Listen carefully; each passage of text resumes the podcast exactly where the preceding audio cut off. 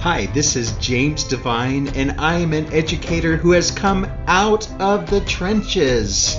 Listen in as my friend and colleague Dana Goodier shares stories and tips from other educators who have come out of the trenches. Welcome to the Out of the Trenches podcast. This is Dana Goodier. Thanks for listening. My next guest is Beth Napleton. Beth is an executive leadership coach, consultant, and the owner and founder of Beth Napleton Consulting. She offers senior leaders in education and mission driven organizations a clear path to excellence through individual, executive, and group coaching experiences. Additionally, she offers busy leaders a container in her expertise that, so that they can expand their capacity in all areas. She leverages her extensive experience in education to work with senior leaders in education to help them clear out the adult problems that get away in the way of student success. Beth is a national award winning teacher and has been in education for over 20 years. She is the founder and CEO of a small charter school network on the south side of Chicago that opened in 2013. She's a sole parent who lives in Chicago with her three amazing kids. Welcome to the podcast, Beth. Thanks for having me, Dana. I'm excited to be here. Well, tell me about a time when you were in the trenches and managed to crawl out.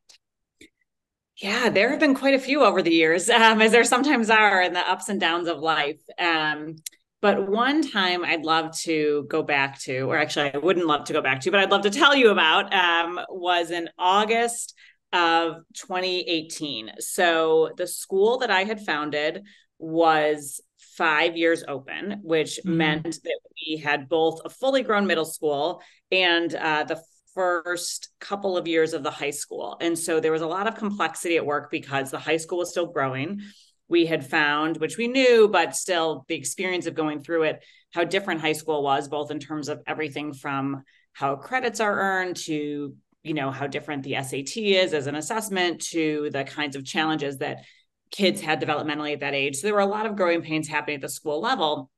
And because we had decided to start initially with fourth and fifth grade, we had been running into consistent enrollment problems year after year because it was a non traditional time to enter our school. Chicago is a district of K 8 and 9 12 schools. Mm-hmm. And so we had had some really great success in our early years, had petitioned to expand down to start in kindergarten so we could solve this enrollment problem, work with younger kids. I had a principal and resident who was working with me, kind of training up to open the K 3 portion. Um, and basically, that spring, we had gotten our results and they were far short of what both we and the district expected.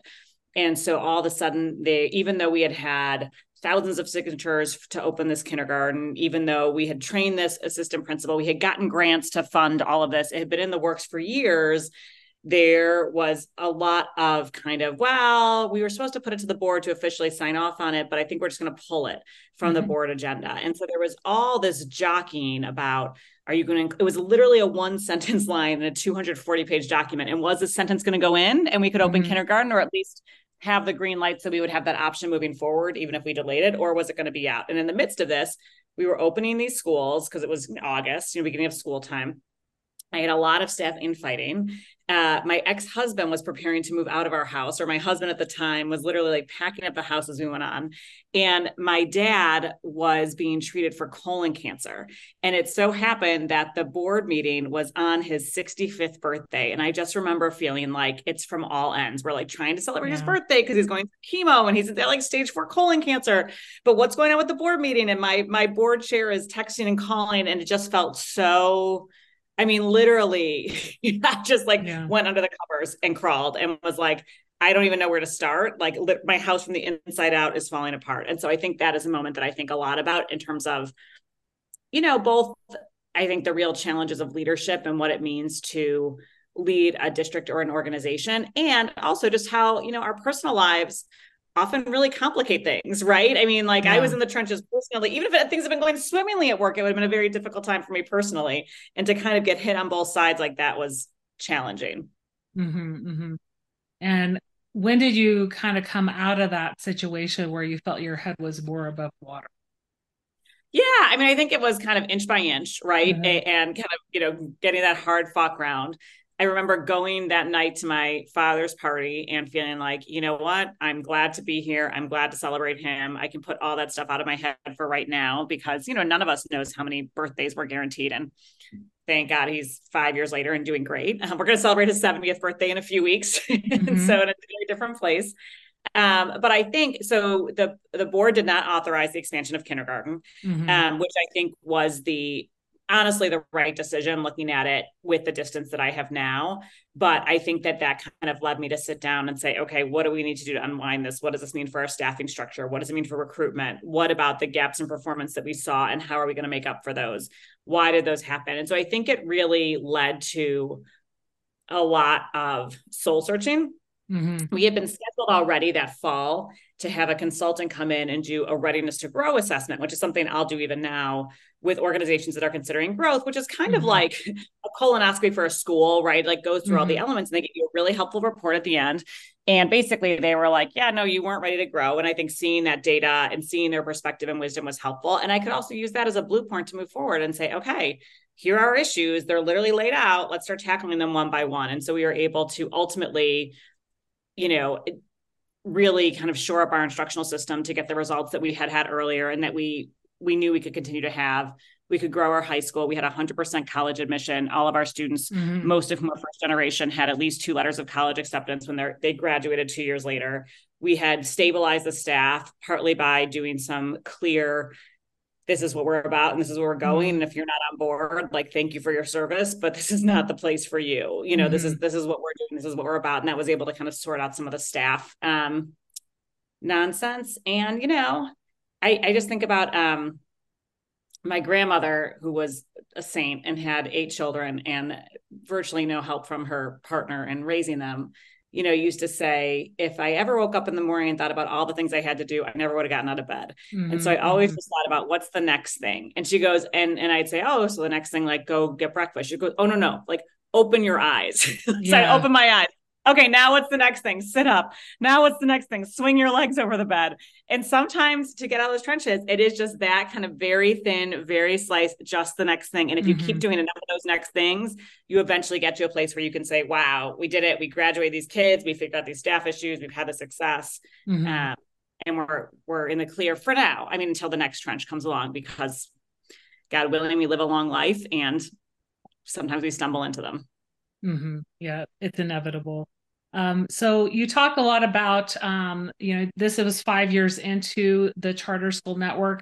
Talk to me a little bit about finding the school and um, how you got it opened in 2013, and then you said you were um, the found the CEO of the school until 2021. So how did this process all come together?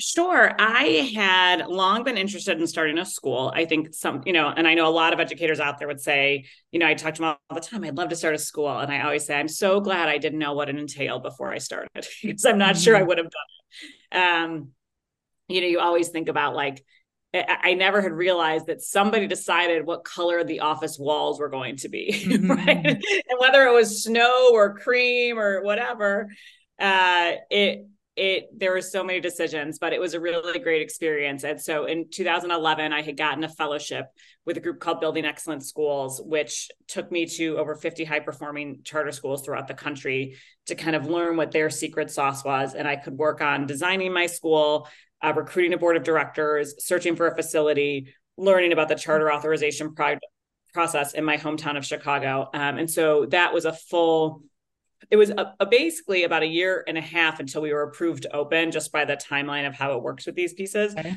and we opened our doors in august 2013 with fourth and fifth graders. And then every year those kids grew up a year and we added a new group of fourth graders in. And so it was really um, i was the principal for the first uh, full first year principal and executive director. And then the second year of the school, I actually had twins. Mm-hmm. And so mm-hmm. that made it clear that it would be difficult to continue to do both. So we separated the role into ED and principal, continued to grow our staff, continue to work with results. And it's in a community on the far south side of Chicago called Roseland, which is a really amazing and wonderful community that has had just persistent challenges for years and years and years. And so uh, you know, we were up against everything from, you know, being a food desert to the industry that had shut down to some of the challenges you find in any inner city neighborhood. Mm-hmm. And so I think getting to know and become a part of that community was incredibly important um, and getting to spread the word and grow over time. And, you know, really gratifying to see the students go from these like little squirts in fourth grade coming into,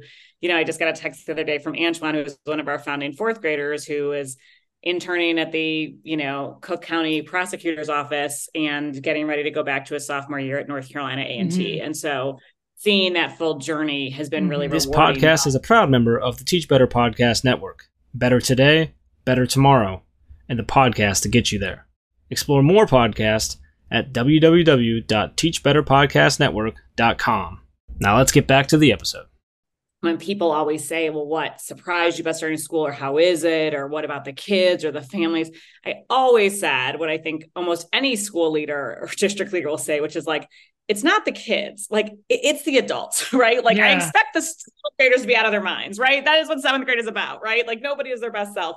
But the adults and the adult drama and the adult mm-hmm. problems, who got this and who got that. And what I found is that I sometimes felt like I can't like I, how, how does this happen? How do I do this? Like how do I do I use my skills from the classroom? Is that infantilizing my team? How do I motivate them? How do I deal with limited resources and this mission we need to do and everyone having an opinion about how to spend it? And so at various points in this journey over the 10 years that that I opened and worked on the school from our first fourth graders to those fourth grade or our first fourth and fifth graders to those first fifth graders graduating in 2021. I was there that whole time. And at several kind of key inflection points, I engaged a coach or brought in a consultant because I felt like mm. I was mm. trying to climb a staircase and I got better and better every year and with more experience. But there were sometimes I just felt like I was stagnating and I mm. needed some extra capacity or extra time or additional perspective because I would be like, this mm. cannot be normal. Like, what? Who do I talk to about this? And you can't talk to anyone else, right? It's not professional. It's not, you know, all of a sudden it becomes gossip. So my husband at the time was tired of hearing about it. And so I was able to bring in someone to help engage um, with me and support me. And that kind of helped like jumpstart me to that next level. And that allowed me to continue at the school, to continue making an impact, um, to continue to hold my skill set. And so you know, I always, you know, the, the kids always would say, well, you know, you knew that you couldn't keep working after we left. And I was like, well, I am a founder. I'm a person who starts things, I grow it. And it was kind of clear that it was time for me to leave as the pandemic meandered on. And I knew the organization needed some new energy. And so when I thought about, well, what can I do to continue to have an impact? I don't know if anything I'll ever do is as impactful starting a school. Um, but I did think about those coaches and those consultants and thought, you know what, I've been in the trenches as a leader for the last 10 years. And so if I can bring some of that experience to people, um, I think that's a meaningful way to continue my career. Mm-hmm, mm-hmm. So you decided to step down uh, two years ago and start helping organizations, um, as I mentioned in the bio, clear out the adult problems that get in the way of student success. So um, how do you go about uh, working with schools? And you also work with uh, private, charter, public, alternative early childhood. So how does that how does that work start usually? Yeah. Well, I always tell people you are special and your school is special, but it mm-hmm. is not unique. mm-hmm. Everyone and their mother has had a dysfunctional leadership team, issues with enrollment, parent mm-hmm. complaints, right? And sometimes I think even just hearing that is really gratifying for people. And so, my favorite thing to do, I serve as a coach and as a consultant, but my favorite thing to do mm-hmm. with schools is called coach salting, which okay. is basically kind of elements of both. And so, okay. I call with a school leader who has a problem or a district leader or you know mm-hmm. an hr person somebody in the education realm and often what happens is that people are like we're here at point a and we want to get to point b maybe yeah. that's we want to become you know more an organization more open to feedback we want to become more um we want to really our lines are really blurry and nobody knows who does what and it's like inefficient and we want to like reset it mm-hmm. but we mm-hmm. don't know how to get there right? Or I don't have the time and space to get there, or I'm overwhelmed, or I've got a million other things going on that only I can do. And so I will chart out a customized course for them where the first half of our engagement, which is usually about six months, is um, really consulting. I'm doing interviews, focus groups, surveys, analyzing, coming up with plans and decks, everything like a consultant would do. And then we come up with a plan and we align on it. And we get key stakeholders aligned. And then I really work with the leader on implementing it because as a leader, when I had those consultants, they were great, but there were times that that plan would just gather dust in a drawer, right? And sure. have the time to do it.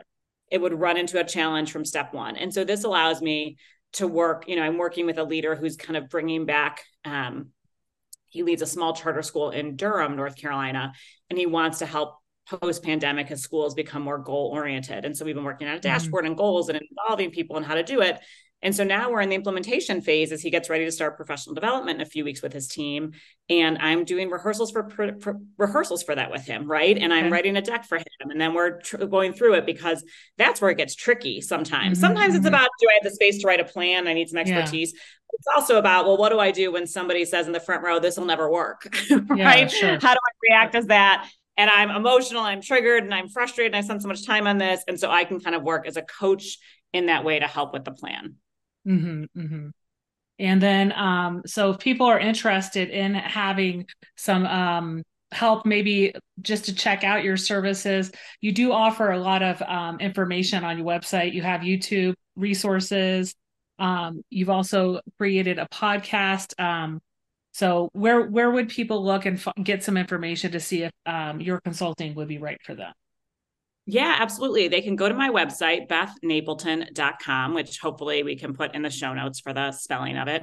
Um, and there's a resource tab, and I'm always adding to it with different tools for leaders to use because mm-hmm. it really is my passion to help folks who are really in the work right now. Um, I also have a quiz that folks can take. So if you go to leadership quiz.com, that will actually redirect you to my website and the quiz is at the top. Okay. And that is a like less than 90 seconds and it helps you identify what you need most a leader right now. And so I like that folks take it and, and you know, I think find that it really reflects where they're at at this moment in time and then can take it later and see. So I would also encourage leaders to take that or share that with your friends because sometimes when we're so in the weeds, it's hard to know exactly what would help me the most right now. And so I've mm-hmm. really created this and researched this quiz that will help you figure out exactly what's um, potentially the right fit for you. Mm-hmm, mm-hmm. And you've also um, turned turned some interviews that you've done um, into a podcast. Uh, what is the podcast called? Yes, the podcast is on the website. It's called Live on Leadership. It, okay. it, and actually, I, more props to you, Dana, because I think I learned very quickly how hard mm-hmm. it is to do this.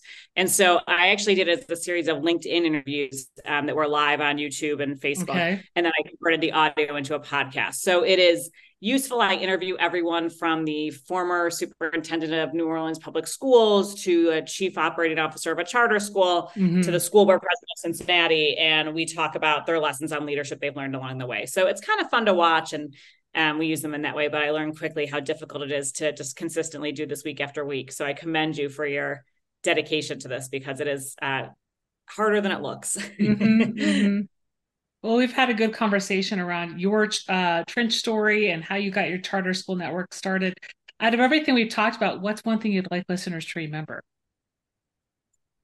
I think it's important to remember that there's always a way, right? And sometimes, like at that moment when I was under the covers and it just felt like the world was crumbling, it felt like, how on earth it, things going to be rebuilt professionally, personally, et cetera. And I think that there always is a way. And every time I ever wanted to make a change or increase the rigor of curriculum or get my team to stop the infighting, there's always a way. We don't always have to have the answers as leaders either, right? We can mm-hmm. go to experts and read, listen to podcasts, and you know, get help because I think mm-hmm. that there is a way to get from point A to point B. And I think part of what, you know, it's interesting because the talent market is shifting and all the impact of the economy, people are leaving education in droves. And it's like, well, who's going to teach our children? This is, I would argue, the most important job that we have in our society. And so mm-hmm. I don't fault people who leave. I understand that it's complicated and hard and not flexible. And like there's a lot we haven't figured out right. But I always tell people if you feel like you can be in it, there is a way, right? There's yeah. always a to get from it might be. Mm-hmm, mm-hmm. So you've listed your website and where to find the leadership quiz. Uh, what uh, is your handle on social media? Sure. I am on LinkedIn at Beth Napleton and Instagram at Beth.Napleton and Facebook as Beth Napleton Consulting. So would love for folks to follow me there and see any of the tips that I offer there as well. Great, great. Well, thank you so much for being on the Out of the Trenches podcast today. It was a pleasure having you on. It was a blast to be here. Thank you so My much. book, Dana. Out of the Trenches Stories of Resilient Educators, has now been published. You can access it through Amazon you can buy it at the Road to Awesome website, or you can get it through my website at danagoodier.com. Please re- leave a review, and you can also access it on Kindle. Check out the show notes on danagoodier.com to learn more about this guest and links to their social media. Please subscribe, share, rate, and review wherever you download this podcast. Tell your friends and colleagues about it, and if this episode resonates, especially with you, be sure to share it out on social media and tag me at Out of Trenches PC.